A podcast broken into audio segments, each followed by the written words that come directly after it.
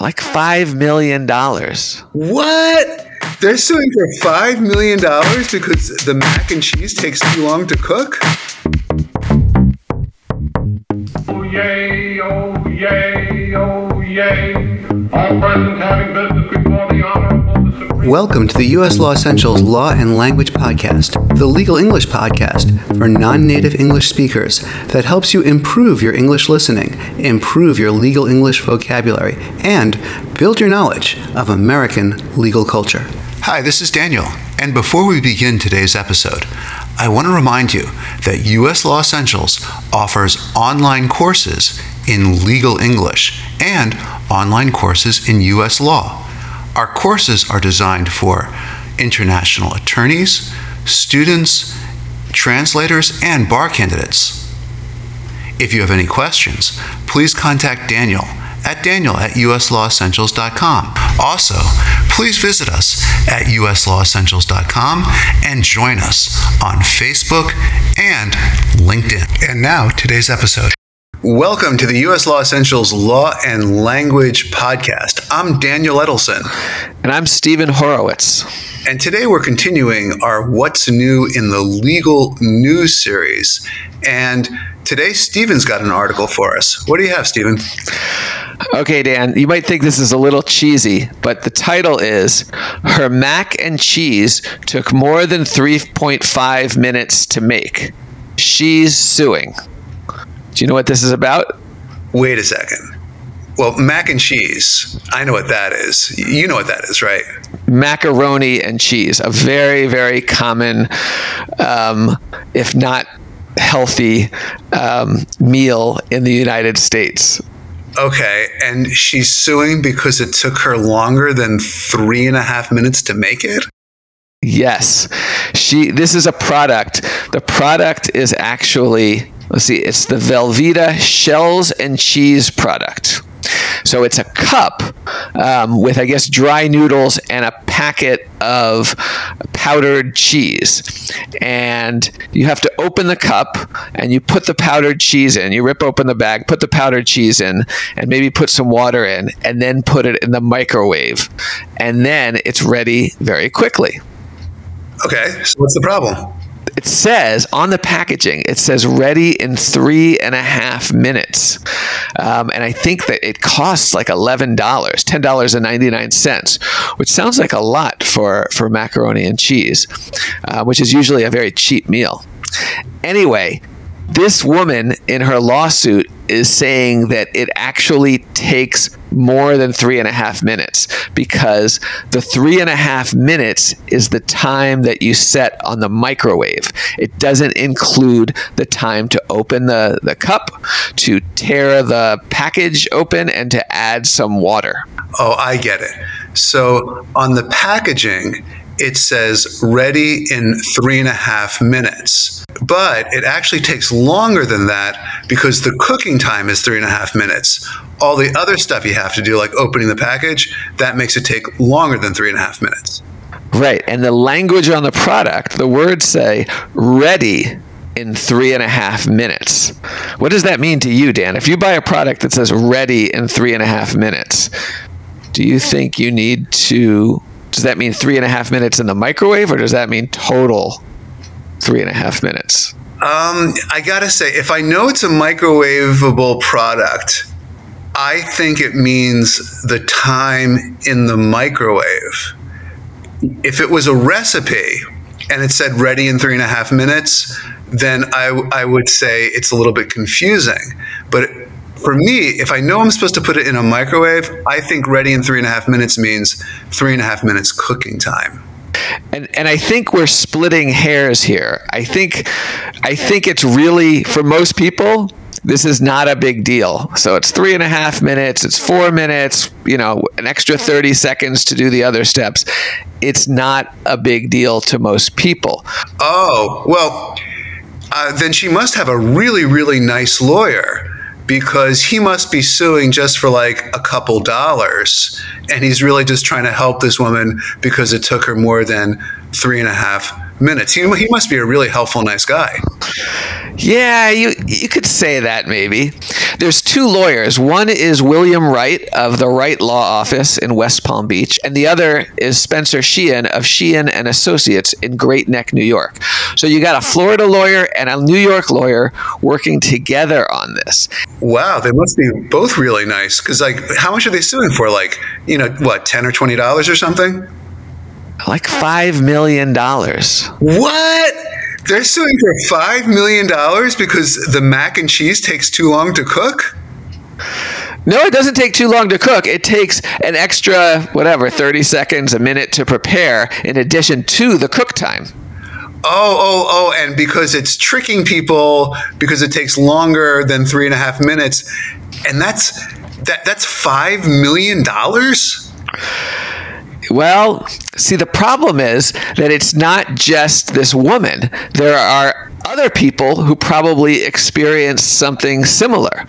And so they filed a lawsuit that's not just an individual, it's a class action lawsuit. Oh, a class action, a class mac and cheese action. What, what, what's a what's a class action, Steve? It's a lawsuit on behalf of a group of people, not just one person. If you think there's a lot of people that were harmed by something, then you can do a class action lawsuit. Oh, I see. So maybe this one woman who bought a mac and cheese, if she sued, she probably wouldn't get that much money, even if she won. But then you get all these people, and it somehow comes out to like $5 million. Uh, I guess so. I'm not. I don't know, and I don't have any information on how they came up with the $5 million number. I do know that what they're claiming is deceptive advertising, false advertising, and there are certain statutes um, that specifically prohibit false advertising. I see. So now this guy's suing the Kraft, which is the company that makes this mac and cheese, um, and he's trying to bring this lawsuit on behalf of all these people who bought it, and potentially he's claiming there could be millions of dollars in damages. Yeah, exactly. What what is what does the company say about this?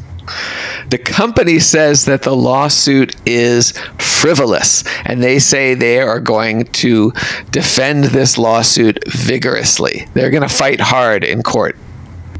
What kind of lawyer even thinks of this? Ah, that's a, that's a good question because this lawyer, Mr. Sheehan, it turns out he's filed more than 400 lawsuits against food and beverage companies. Based on what? based on all kinds of things. Uh, there's an example in this article um, in the Washington Post about, uh, let's see, um, he sued. Uh, Kellogg's, and he argued that their strawberry Pop Tarts marketing is deceptive because these pastries contain additional fruits, but they call it strawberry. He also has a lawsuit against Keebler and Betty Crocker, which are which make crackers and cookies and cake mixes, um, and they say that they're called. Uh, they have certain products that are called fudge, uh, fudge flavored or fudge cookies. Um, but they don't actually contain milk fat, which he says means they're not actually fudge.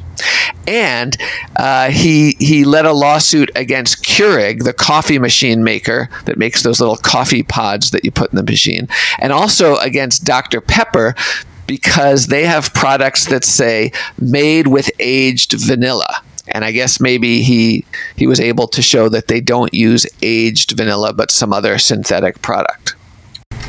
So is that why the woman chose this attorney? Yeah, so I don't I don't think that the plaintiff in this mac and cheese case uh, made her mac and cheese one day and decided I'm going to sue.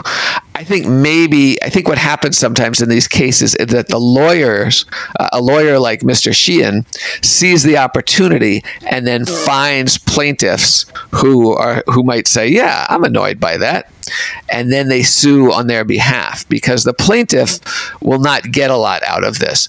But if you can do a lot of people, if you have a lot of people in a big group like a class action, and as a lawyer, you get a percentage of the amount that is won. The plaintiff is not paying Sheehan on an hourly basis like uh, like a lot of lawyers do with clients. Um, instead, the plaintiff is paying nothing, and the lawyer probably gets a percentage of the total amount that uh, that they might win in court. So I see. So this it's contingent. This is a contingency fee. So if the plaintiff's lawyer is able to recover money on behalf of this class, then the lawyer will get a certain percentage of the of the money that the company pays. Yeah, and, and contingency fees, I think, are fairly unique to United States legal practice. Uh, there, there might be some in, in other country legal systems, but it's it's fairly common, especially in um, plaintiff tort or negligence lawsuits um, to, for, for plaintiff lawyers to work on a contingency fee. And the argument for it is that it makes access to the legal system uh, easier and, and, and it makes a more democratic legal system. Yeah, I mean, he's he's not wrong. I mean, this woman probably would not have sued because of the extra time it took to get her mac and cheese, but now she's uh, now she's suing. Yep.